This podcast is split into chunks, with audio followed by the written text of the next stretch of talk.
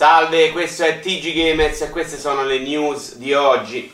Steam ha guadagnato 27 milioni di nuovi utenti negli ultimi 18 mesi. Appresa la notizia, Half-Life 3 si è impiccato.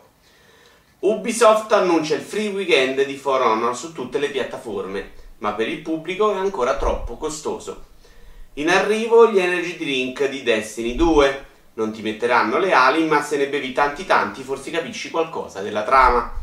Secondo un nuovo studio canadese, gli sparatutto causerebbero danni al cervello, ma tipo che poi ti piace, Killzone.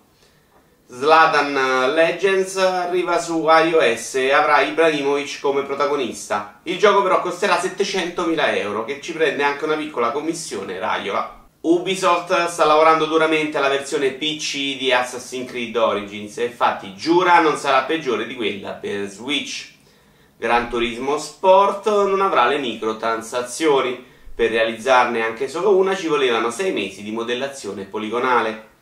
Problemi legali per Nintendo dovuti a Switch. Oh, gli fanno caso per il prezzo del dock standalone finalmente.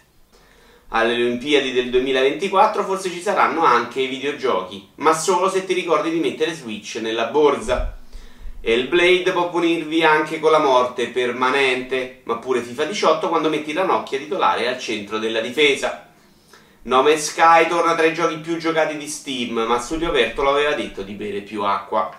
Dragon Quest 11 prende 40-40 su Famitsu, quindi è piaciuto molto meno dei precedenti episodi. Anche per oggi è tutto, arrivederci al prossimo episodio.